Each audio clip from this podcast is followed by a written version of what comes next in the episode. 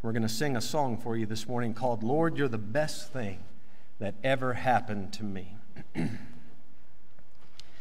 You've been my friend for so long. You were right, and I was wrong. I can't repay you all the love you've given me.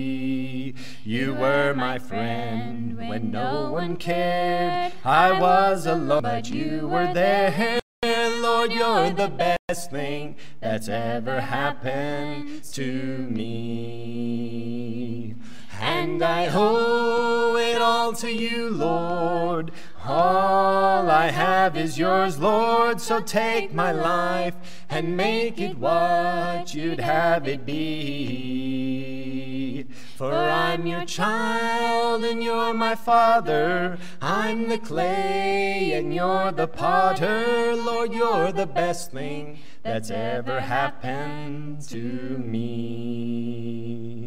Borrowed treasures, borrowed dreams, all life's joys you've given me. When trouble comes, you're always there to make me smile. So come what may, thy will be done. I love you, Jesus, God's only Son. Lord, you're the best thing that's ever happened to me. And I owe it all to you, Lord. All I have is yours, Lord. So take my life and make it what you'd have it be. For I'm your child and you're my father. I'm the clay and you're the potter. Lord, you're the best thing that's ever happened to me. Lord, you're the best thing that's ever happened to me. Amen. Amen.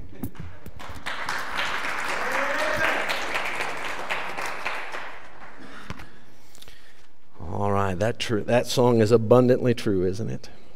Amen. All right. Let's open up our Bibles this morning now to the book of Acts. Handelinga. Handelinga hustik ian. And that's Acts chapter 1. And in your left hand, if you would like to get the book of Second Kings, we'll be in chapter 7. For those of you that have the outline there handy, you can see the uh, structure of the sermon today and a few of the verses we'll be taking a look at. Acts chapter 1, and we'll begin reading in verse number 6. And today, preaching, I believe, a very fitting sermon for the close of our missions conference this year. The title of this morning's sermon is The Uttermost. The Uttermost. What do we mean by that? Acts 1 and verse 6. The Bible says, When they, therefore, were come together, they asked of him, saying, Lord, wilt thou at this time restore again the kingdom to Israel? Let's see what's happening. Jesus, for 40 days, has been telling his disciples all about the kingdom of God. And in their minds, let's stay put. Let's, this is great news. We're going to have the kingdom. So let's just stay here and let the Messiah come and give us our kingdom and fix our nation and will be good. Wilt thou at this time give us the kingdom? Verse 7 He said unto them, It is not for you to know the times or the seasons which the Father hath put in his own power. But ye shall receive power after that the Holy Ghost is come upon you. And ye shall be witnesses unto me, both in Jerusalem and in all Judea and in Samaria and unto the uttermost part of the earth. With that being said, let's bow our heads together and pray and ask God to help us with this message. Father, please, as you've been doing so many weeks, months, years, coming down and meeting with us on Sunday mornings, we're asking that you do it again. Please speak to our hearts and help us, Lord, to see clearly what's what the importance is of reaching the uttermost. We see the emphasis you put on it. Please make it real in our hearts this morning. And I ask that you please fill me with your spirit. Help me to preach.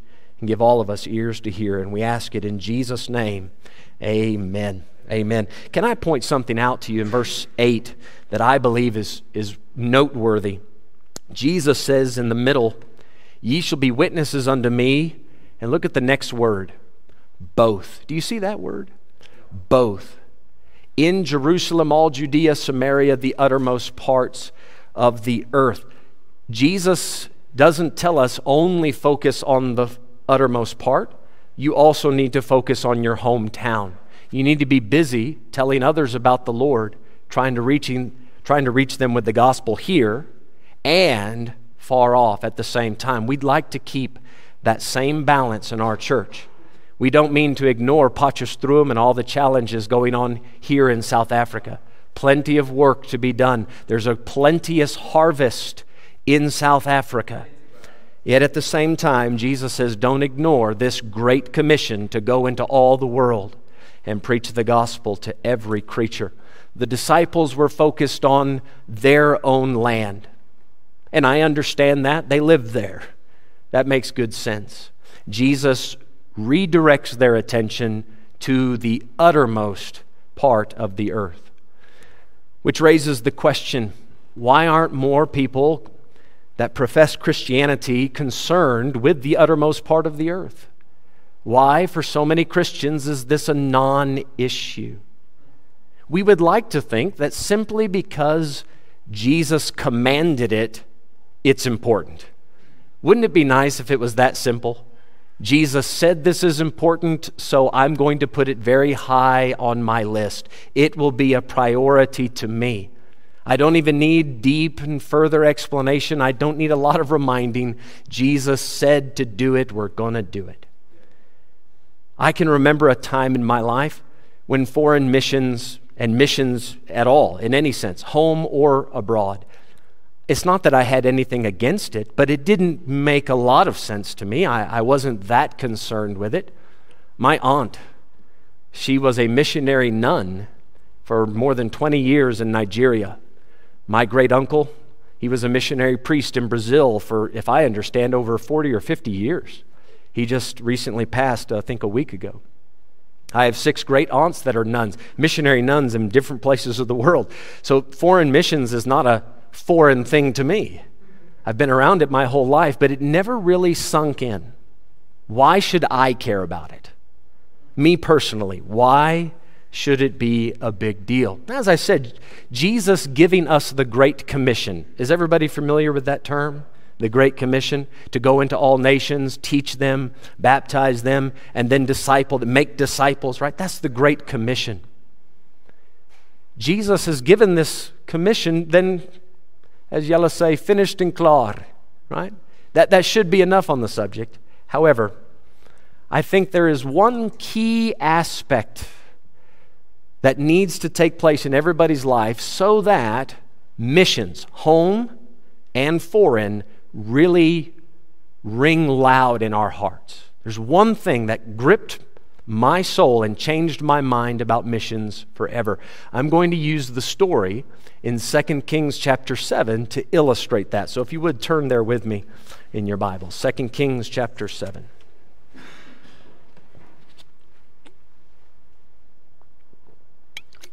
Second Kings chapter 7.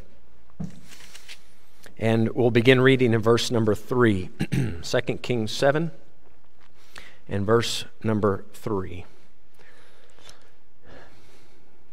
If you're not familiar with the context of this story. Israel has been suffering a horrible famine because they have been besieged by their enemies. The Syrians have laid camp all around them. They can't get in or out. It's, they can't get any fresh supplies or food. It's a horrible, horrible time. If you see in chapter 6, if you take the time to read it later, women were actually cooking their own children. They were that desperate. It was such a dire time. And we pick the story up in chapter 7 and verse 3. And there were four leprous men at the entering in of the gate, and they said one to another, Why sit we here until we die? What a great question. What a great question. Why sit we here until we die? Verse 4 If we say we will enter into the city, then the famine is in the city, and we shall die there. And if we sit still here, we die also. this is pretty sound logic. One way or the other, we're going to die. If we sit still here, we die also. Now, therefore, come and let us fall unto the host of the Syrians. If they save us alive, we shall live, and if they kill us, we shall but die. In other words, what do we have to lose? At the, ver- at the best, we're going to find help. We know that there's no help in our hometown. So, the point number one on your outline, if, for those of you that like to fill it in and follow along, go to the, and then I've given you a blank there, go to the uttermost. That's the first thing in your outline. Go to the uttermost. And I'll show you in just our next verse why that is point number one. Let me first bring your attention to a potential connection that you have to these lepers. Not leopards, right? They don't play for the rugby team, the leopards. These are le- lepers without the D, leprous men. There's a strong connection to, to you and I as sinners. You see, the disease of leprosy in the Old Testament, this is something we can relate to now, it required quarantine. Not just for 14 days or 10 days, you know, have a COVID test and you're done. As long as you had leprosy, you had to be separated from the people of God.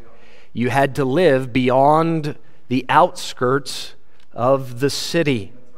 And this leprosy, if we had time to really dig into it, you can see it's a, it's a tremendous picture of sin. It's a tremendous picture of the spiritual disease of sin. Maybe you've heard this verse. I've given it to you on your paper there Isaiah 59 and verse 2. But your iniquities have separated between you and your God, and your sins have hid his face from you that he will not hear. Do you see the separation that comes in a person's life between God and that sinner? And it's because of this disease of sin. That's the condition these leprous men find themselves in separated from the people of God, without hope.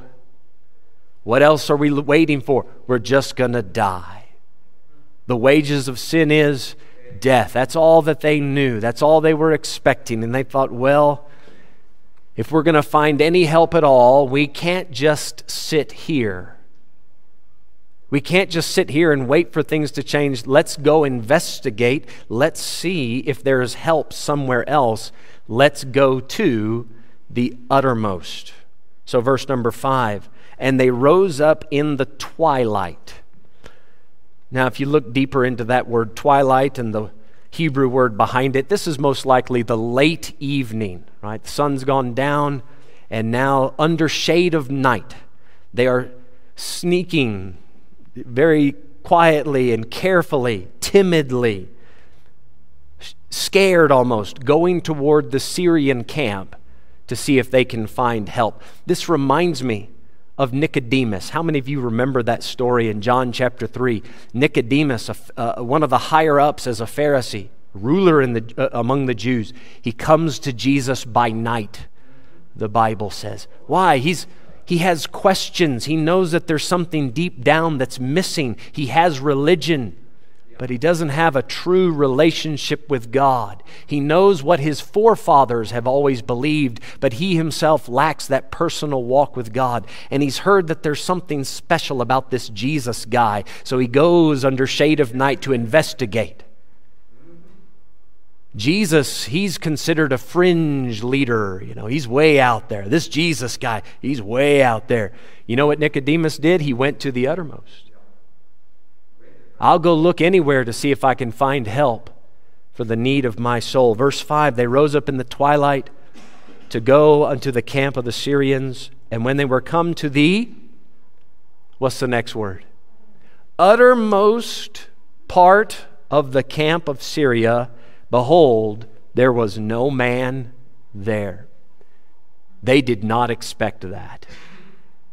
They expected to walk up to the boundary where the Syrian camp had been set up and find an entire army standing against them, ready to kill them simply because they were Jewish.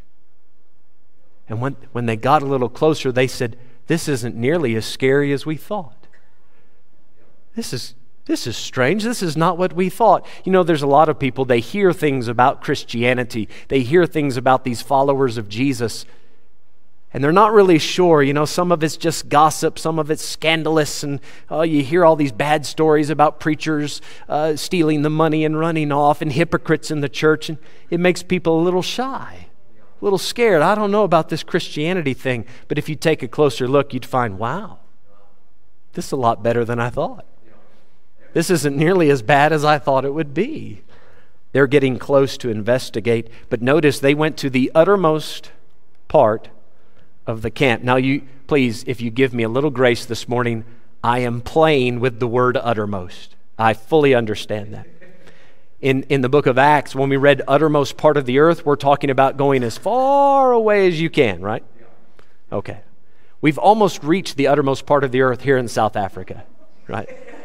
At least I feel as if I've, I've done that because I came from America and it's so far. Now, when we read in this verse, the uttermost part of the camp, try to keep in your mind the picture of what's going on. Israel, right? The, the, the town Ephraim specifically, has been encamped round about by these Syrians. So when we read uttermost part of the camp, it's not crossing over all the tents and the entire camp to the other side of the Syrian camp, not that. But where the Israeli border and the Syrian border, as far as the camp is concerned, they just reached the very edge of it. They haven't gone deep into the camp of the Syrians. That's what they mean by the uttermost part. They've just reached the very beginning. Are you with me there? They've just reached the very beginning. In verse 6, for the Lord had made the host of the Syrians to hear a noise of chariots and a noise of horses, even the noise of a great host. And they said one to another, Lo, the king of Israel hath hired against us the kings of the Hittites and the kings of the Egyptians to come upon us. Wherefore they arose and fled in the twilight, and left their tents and their horses and their asses, even the camp as it was, and fled for their life. I don't know precisely what God did to make this sound appear to these people. Maybe there was a mighty rushing wind. Maybe.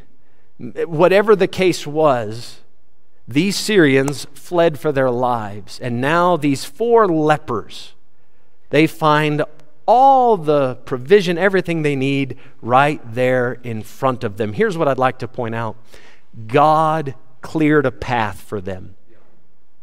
Right? God cleared a path.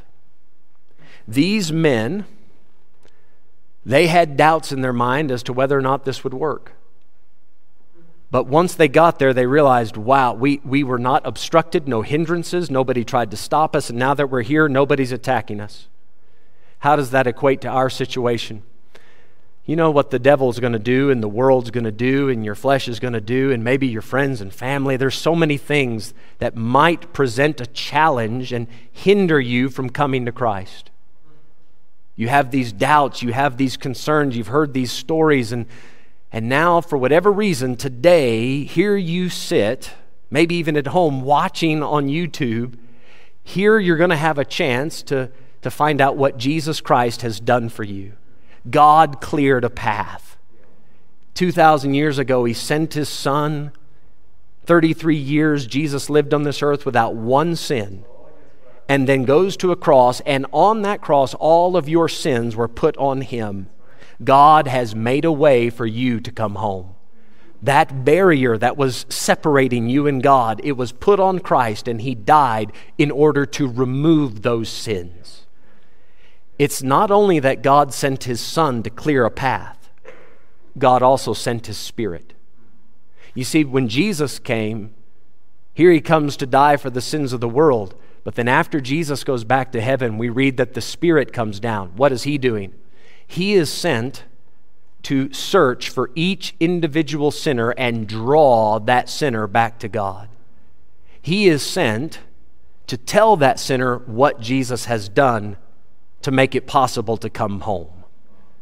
God has cleared the path. He's made a way for you to get back to Him. You're, you have to start by going to the uttermost, by giving Christianity, by giving Jesus Christ a chance. Go take a look for yourself. You can't just sit in the gate of the city where everything's going wrong and say, Well, I've heard this and that about Christianity. Investigate it for yourself. Find out for yourself what is this all about? You have to approach these tents. Look what happens in verse number 8. This will be part 2 of our outline. First, you go to the uttermost. You have to investigate, look into Christianity. God will make, He has made a way so that you can hear the truth. But then in verse 8, part 2 on the outline, get saved to the, here's the word, uttermost.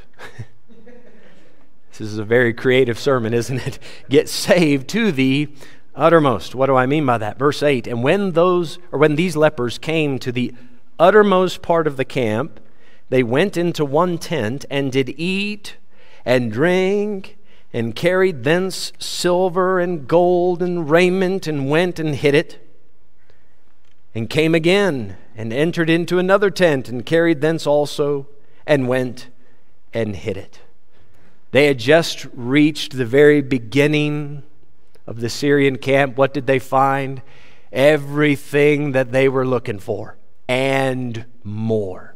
They hadn't even gone very deep. They're just getting started. And they had just gone into one tent and they find this abundant treasure waiting for them. Can you imagine the look on these lepers' faces? How excited they must have been. Oh, this is so much better than what I thought. Oh, I'd heard stories, but wow. Can you imagine? Look at this. This is, oh, happy day, oh, happy day, oh, happy day. I don't know if they didn't have that song back then, but man, they had to have been excited. They are, they are finding things that exceeded their expectations. Can I ask you, if you would, hold your place here? Hebrews 7. I, if you want to look on your paper, it's there on the paper. It's Hebrews 7 25. I, if you'd like to see it in your Bible, you're welcome to turn to Hebrews 7 and verse 25. Let me show you how you and I would find something applicable in this. The book of Hebrews is one of the most fascinating books in the New Testament. It presents several challenges, but also such tremendous truths. One theme that you find running through all 13 chapters is this Jesus is better. What a great theme, right? Jesus is better. In chapter 1, he's better than the angels. In chapter 2 and 3, he's better than Moses. In chapter 4 and 5, he's better than Aaron and the Levitical priesthood. And uh, he presents a better covenant with better promises. And everything about the book just glorifies the Lord Jesus Christ and shows that he is better. He's just better. He's just better. Hebrews 7 and verse 25 it says, Wherefore he is able also to save them to the uttermost that come unto God by him, seeing he ever liveth to make intercession for them. In the chapter specifically, the author is drawing our attention to how the Levitical priesthood and the law could only do so much for the people. But once Jesus came, he takes them so much farther. He takes them to the uttermost of what God wants to do in a person's life.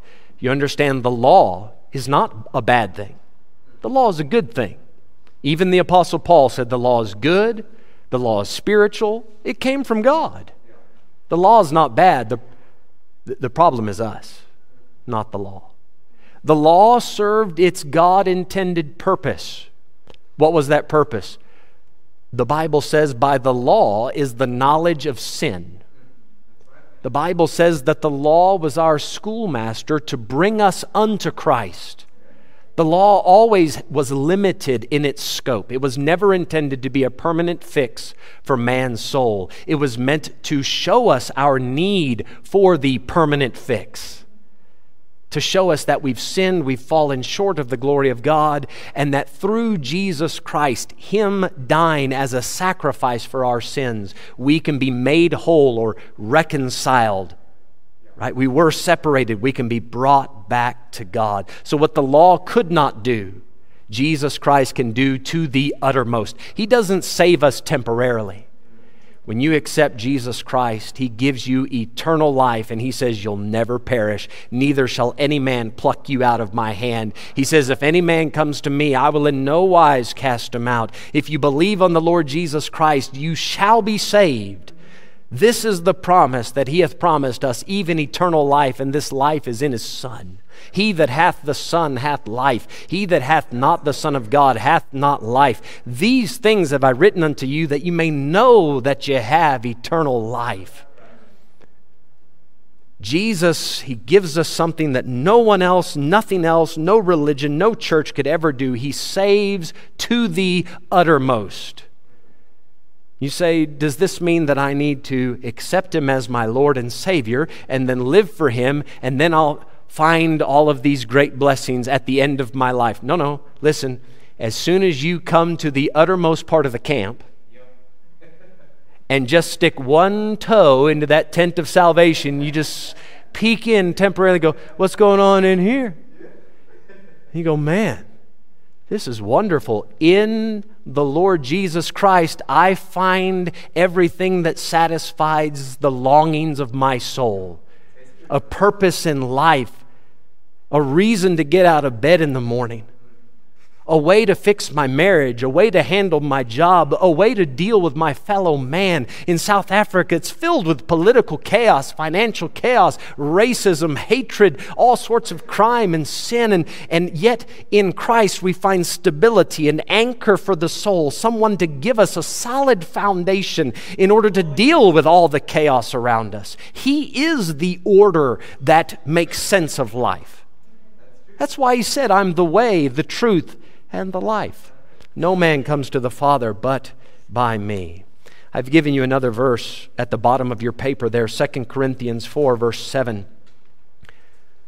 Paul said, But we have this treasure in earthen vessels, that the excellency of the power may be of God and not of us. You see, when we enter into the tent of salvation, we find there all that we need to make our life come right. Understand, I, am not, I'm, I'm not saying that you become rich and healthy and all of your problems disappear. But you find a personal relationship with Christ, you find a connection with God that will sustain you for the rest of your days. You find a treasure that you can hide deep down in your heart and your soul. And every day, each situation, I tell you, the Lord will not disappoint. Here's, I think, one of the greatest things about this story that we're looking at in 2 Kings. They entered into one tent and found all that their bodies needed. We enter the first day of salvation. the moment you receive Christ, you find all that your soul needs. You are saved to the uttermost right then and there. Folks, please understand, we are not waiting to receive eternal life. If you have received Christ as your Savior, you, present tense, have eternal life. We understand eternal life sometimes as immortality, and, and that's a misunderstanding.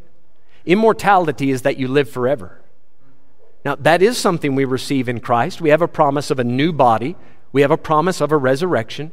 But immortality and eternal life are not the same thing. 1 John 5, verse 20, John said this. He's speaking about Jesus Christ. He said, This is the true God, listen, and eternal life. Eternal life is a person, it is a personal relationship with the one who generates life. So, walking with God, knowing God, that is experiencing eternal life. That is the treasure that we have in this earthen vessel. We have the glory of God in the face of Jesus Christ, and it's hid within our tent. Solomon gave us this line, brilliant. Ecclesiastes 7, verse 8. Listen to this. Better is the end of a thing than the beginning thereof. Wow. I love that because as we get to the uttermost part of the camp, enter into the first tent, I'm blown away by what I find. I get saved to the uttermost the day that I received Christ. But there's another tent and another tent and another. Now, now listen, we don't need to get saved over and over again. But you do need to grow in your knowledge of the Lord Jesus Christ. Grow in grace. Walk further with Him. Go deeper. Don't just stop at the uttermost part of the camp. See what else God has for you in the next tent and in the next tent, and see what He'll teach you next week and next month, and on and on it goes. I can tell you after 24 years of being saved, oh, it gets better as life goes on. Better is the end of a thing than the beginning thereof. And that is so true when it comes to salvation. Back in 2 Kings 7 and verse 9, if you would, please. 2 Kings 7 and verse 9. And this is point number three on your outline. Give it your, let's see if you can guess what the word should be. Give it your uttermost to go to the uttermost. Hey. Give it your uttermost to go to the uttermost. Let's see if this works itself out in this passage. Verse 9. Then said they, or then they said one to another, We do not well. Now, why is that? They found this great treasure, they hid it, they go back and get some more, they hid it. Sounds okay. Sounds like a normal human response to finding treasure. They said, Ah, this isn't good, guys. We have all we need, probably for the rest of our lives, right? You're finding gold and silver. This is a pretty good day. We do not well. This day, verse 9, is a day of good tidings. Did you know that that phrase, good tidings, is another way of saying gospel? The word gospel means good news or good tidings, glad tidings. This day is a day of good tidings. And we hold our peace. That's the mistake they're making.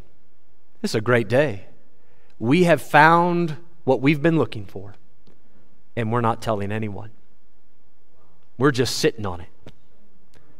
As the old saying goes, we get all we can and can all we get and sit on the can. That's what they've done. They said, We're not doing well. If we tarry till the morning light, some mischief will come upon us. So if we just sit here on what we've hidden until the morning, something, something bad's going to happen. If you don't mind me going a little bit deep and prophetical here, the morning light in the Bible, when you speak of that prophetically, is always a picture of the second coming of Christ. Now, think of that in light of this verse. If we just sit here until Jesus comes back without trying to tell others about this wonderful treasure we found, we do not well. we're, we're going to get in trouble. Some mischief is going to befall us if we just sit here. If we tarry till morning light, some mischief will come upon us. Now, therefore, come, that we may go and tell the king's household. They, they are rather ambitious, aren't they? They could have said, let's just go tell some other Israelites, some other common folk, you know? They said, we got to tell the king about this. Now, why is that? Why, why this initiative to take the message to the king? Because this message is so important. If you tell the king and convince him, he can then tell everybody. These lepers knew by themselves, they, they don't have the physical being Right? They're not healthy enough to go to every individual in Israel and tell them this great news. Tell the king, he will command the necessary people to carry the message, and everybody in Israel can hear about it. They made a plan, a smart plan, to disseminate, to spread this good news. I'm going to say that they did their utmost to get the message to the uttermost. They dared to dream big. Let's not just tell five or 10 or 20 or 40 or 50 people. Let's see if we can reach the entire nation with this good news. Ever since I've been saved, I, there's a desire deep down in me that what I've experienced, the difference that Christ has made in my life, I just don't feel right about keeping that to myself. Now, listen, now that I have been to the uttermost part of the camp, and I've stepped foot in that tent of salvation, and I have that treasure of Jesus Christ living within me in this earthen vessel, I just don't feel right about not doing my uttermost to get the message to the uttermost. I told you at the beginning of the sermon that what I see in this, there's one thing, one aspect of this that changed my mind about missions. It's very simple. I got saved. I got saved and began to apply, not just I've accepted Jesus as my Savior, but I began to apply what He had said to my life and the way that it transformed me. If it can do that for me, I want other people to experience that as well. I, I don't expect you to be blown away by some deep, fantastic thought there. That's very simple and practical, isn't it? But if you have also experienced the saving grace of Jesus Christ, if He has transformed your life, don't you want to see other people have that same experience? Don't you want to, to give it your uttermost to get the message to the uttermost? Look at verse 10 with me. So they came and called unto the porter of the city, and they told them, saying, We came to the camp of the Syrians, and behold, there was no man there neither voice of man, but horses tied and asses tied, and the tents as they were. And he, that's the, the main porter, he called the porters, all the other gatekeepers, and they told it to the king's house within. You see, these lepers did not reach the entire nation by themselves, but they did what they could. You know what I, find in this? Most of us in this room, God is probably not going to call us to go to another nation. And there's no shame in that. That's, that's, that's how this has worked out in the New Testament. But we should also still feel the necessity to do what we can with this message.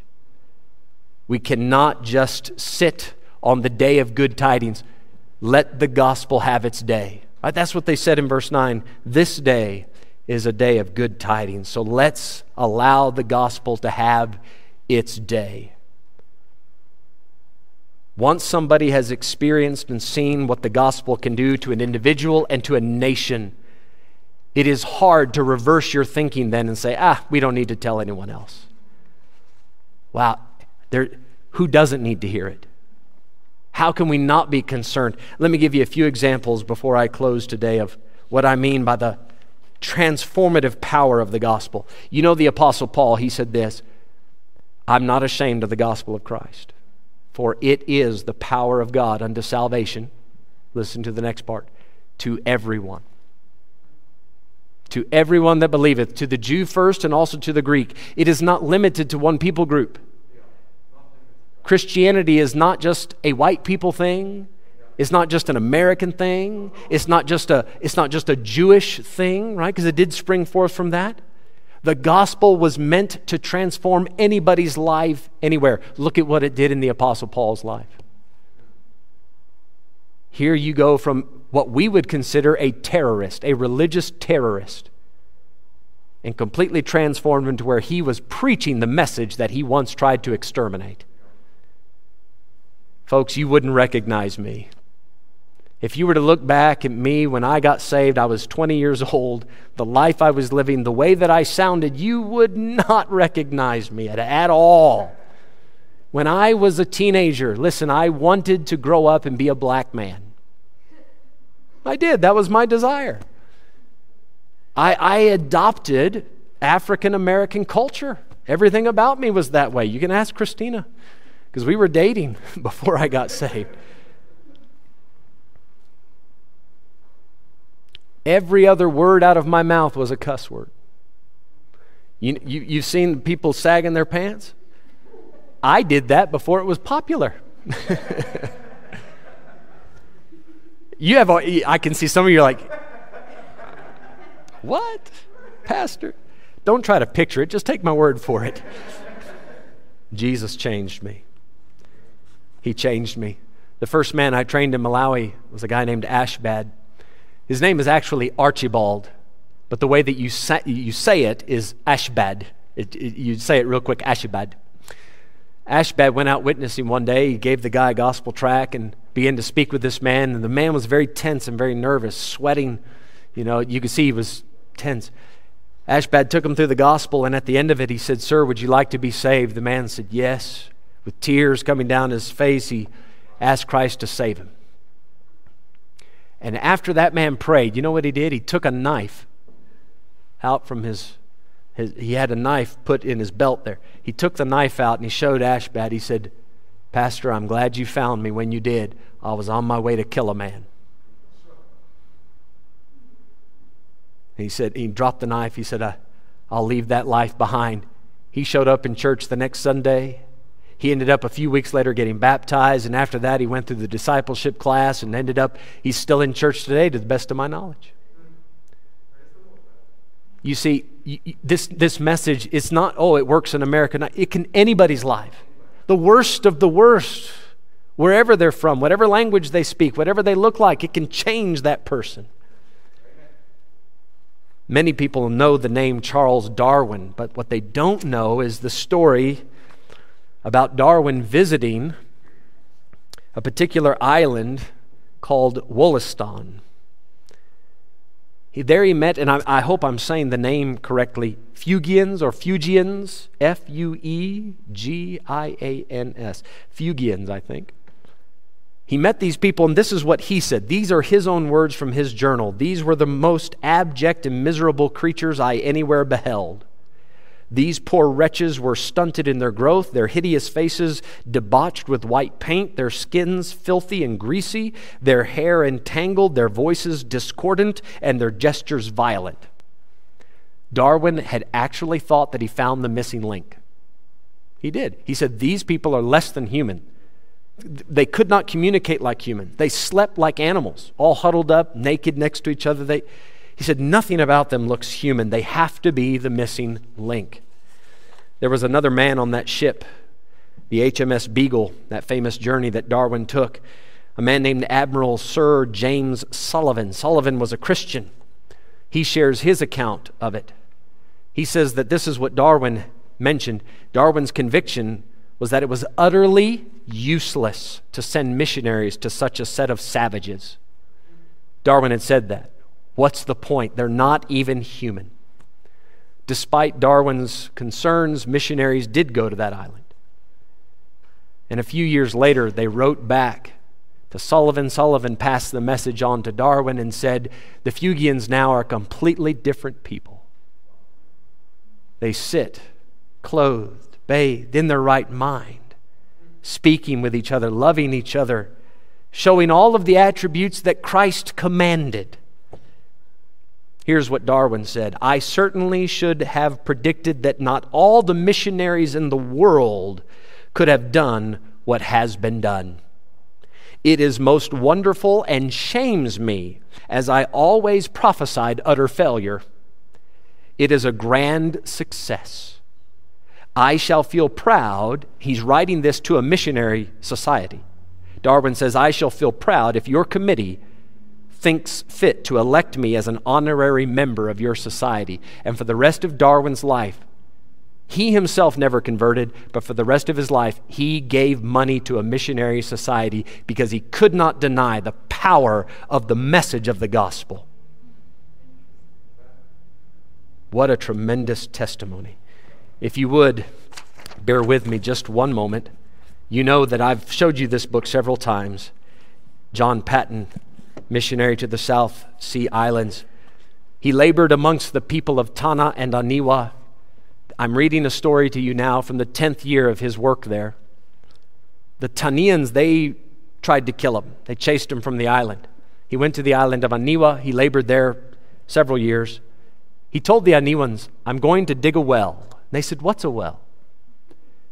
He said, I'm going to dig until I find water. They said, They called him Missy. Missy Paton, uh, for missionary. They said, Missy, no, no, no, no. The rain comes from the sky, eh? not from the ground. You don't dig in the ground for the rain. And they, over and over again, for months and months, Missy Paton in there with a shovel, digging in the ground. And the, a couple times the, the well collapsed. Oh, and, and the, the Aniwans, they made fun of him and mocked him and said, Ah, Missy Paton, you're Jehovah God. He has you confused. He has you looking for rain on the inside of the earth. Oh, poor Missy Paton. He's lost his mind. One day, Missy Paton dug deep enough and the water began to bubble up. And when it did, the chief of the Aniwans, I'm going to read you now what he said. His name was Namake. Friends of Namake, men and women and children of, Ani- of Aniwa, listen to my words. Since Missy came here, he has talked many strange things we could not understand, things all too wonderful. And we said regarding many of them that they must be lies. White people might believe such nonsense, but we said that the black fellow knew better than to receive it. But all of his wonderful stories, we thought the strangest was sinking down through the earth to get rain. Then we said to each other, The man's head is turned. He's gone mad. But the Missy prayed and wrought on, worked on telling us that Jehovah God heard and saw and that his God would give him rain. Was he mad? Has he not got the rain deep down in the earth? We mocked at him, but the water was there all the same. We laughed at other things which the Missy told us because we could not see them. But from this day, I believe that all he tells us about his Jehovah God is true. Some day our eyes will see it, for today we have seen the rain from the earth. Then, rising to a climax, first the one foot and then the other, making the broken coral on the floor fly behind the war horse pawing the ground, he cried with great eloquence. So now he's stomping. He's, he's making a big speech of it now.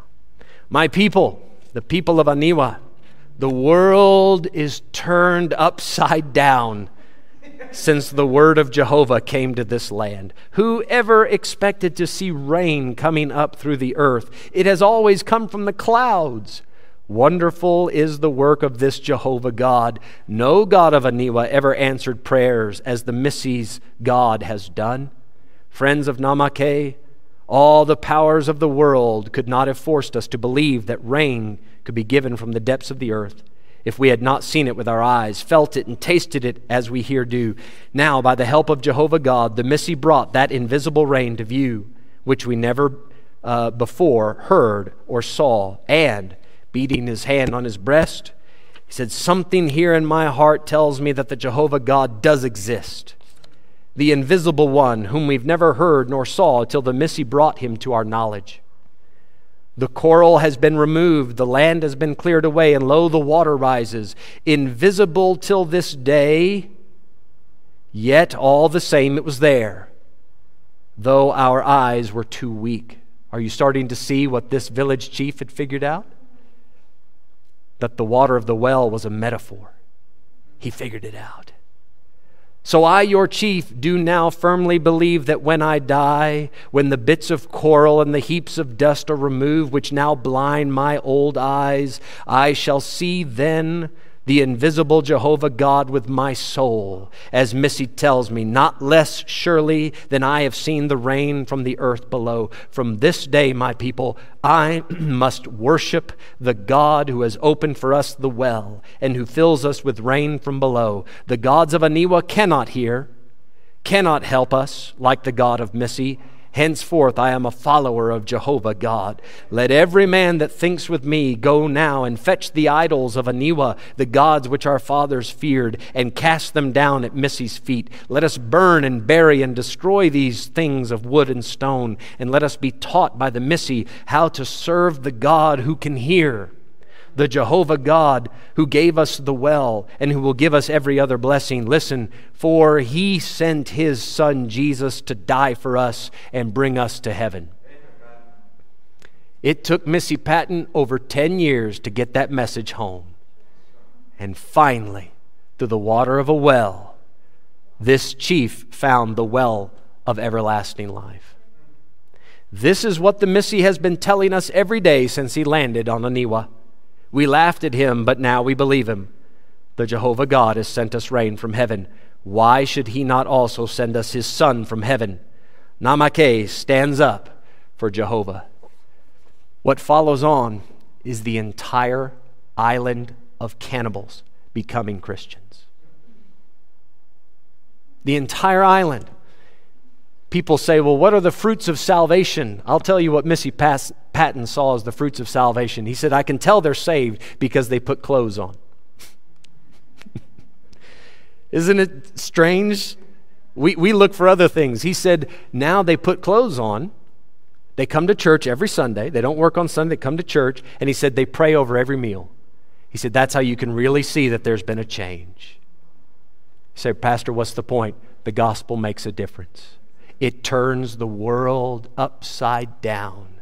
It brings to light what for others has been invisible their entire existence, but it requires somebody to go to the uttermost part of the camp, get saved to the uttermost, and then realize how great this treasure is. Let's go as far as we can to the uttermost part so that other people can experience this as well. Let's all stand, if you would, please. Let's have our heads bowed and our eyes closed.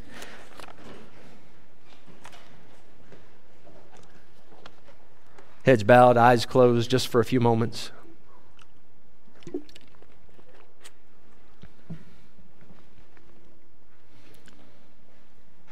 My fear is that I would overcomplicate this simple thought. Because I have experienced the saving grace of Jesus Christ personally. I know what a difference He's made in my life. It makes me very interested to take this same good news as far as I can. And if I personally can't do it, then I'll tell the porter of the city and let him tell the necessary person. I want to give it my uttermost to go to the uttermost. I'm asking you this morning have you have you done your own investigation? Have you come to the uttermost part of the camp? Have you entered that tent of salvation and found how good God is? Do you know how great it feels to hear the voice of God whispering in your soul, Forgiven? You're mine.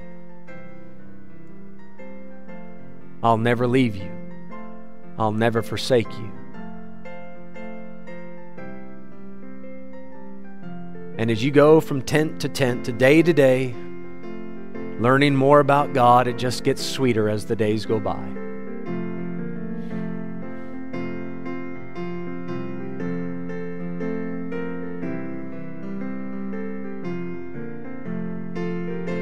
It's an undeniable fact.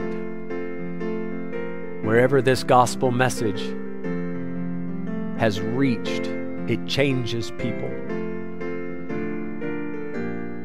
It brings that life right. Now, if you've experienced that, let's take it to the next person.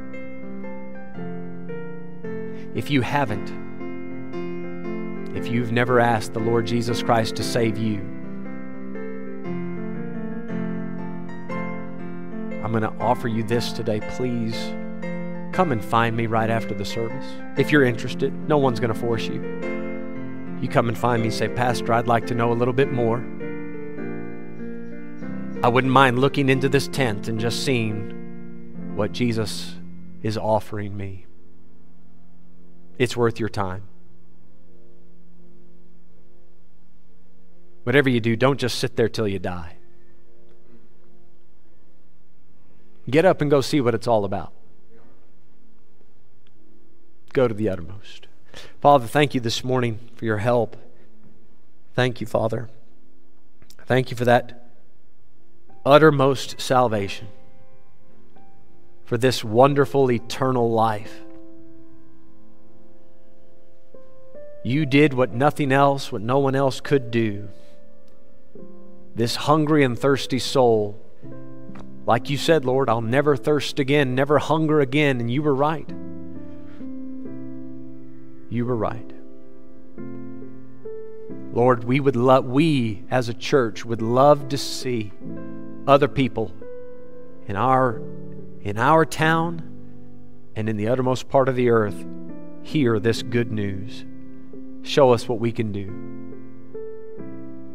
Show us how we can support this great work of missions. And finally, Father, if there's somebody here that's never been saved, please, God, might this be the day that they quietly make their way into that tent of salvation and find everything that their soul has been looking for. Oh, what joy, God. Please let it be today. Thank you, Father, for allowing us these three weeks to concentrate on missions. Might it never leave our hearts and minds how important this subject truly is. And we ask it in Jesus' name. Amen.